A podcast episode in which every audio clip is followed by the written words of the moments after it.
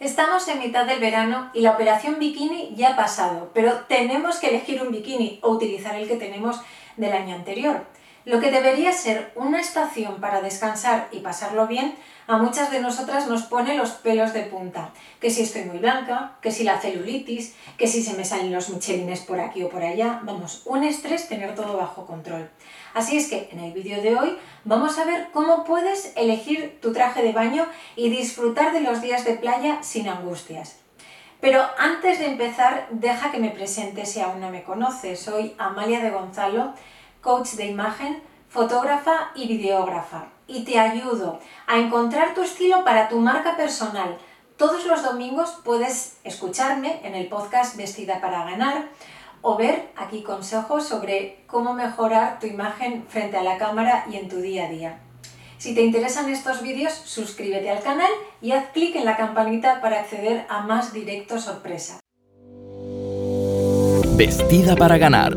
Organiza tu armario para deslumbrar con tu imagen. Con Amalia de Gonzalo. Puede que te preocupe enseñar tu celulitis, las arrugas y la flacidez que te han quedado después del embarazo en la tripa que estás pasando de los 40 y el colágeno empieza un poco a brillar por su ausencia en tu tripita y te salen arrugas. Aquí tienes que buscar una solución para disfrutar y no esconder. Piensa que lo importante es que tú te veas guapa y sobre todo que disfrutes de tu descanso y de tus días de playa. Primero, has de decidir en base a tu tipología qué quieres llevar, si bañador, bikini o triquini. Segundo, la densidad de la tela.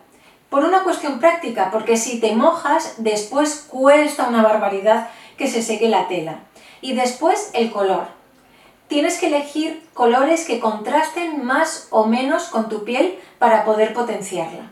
También has de tener en cuenta el estampado, las flores y los detalles darán volumen y las líneas verticales estilizarán tu figura. Cuando ya hemos elegido estas tres características fundamentales de nuestro triquini, bañador o bikini, hemos de seleccionar otras tres cosas importantes. Una de ellas es el corte de la pierna.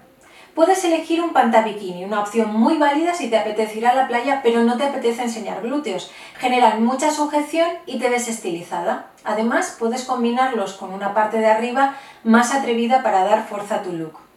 Bikini ancho, el de toda la vida. Mi recomendación con este bikini es para personas que no tengan los glúteos muy prominentes, sino planos, ya que de por sí aplana bastante. Si el arco de la pierna es bajo, nos va a hacer parecer las piernas más anchas bikini estrecho. Aquí puedes enseñar un poquito más. Si el arco de la pierna es alto, hará mucha más estilizada la pierna, sobre todo si eres bajita y claro, en la playa nada de tacones.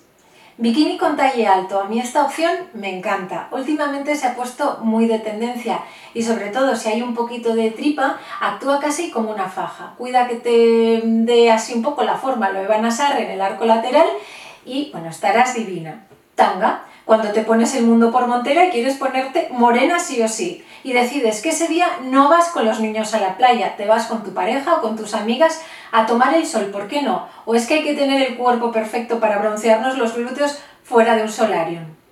Bikini brasileño.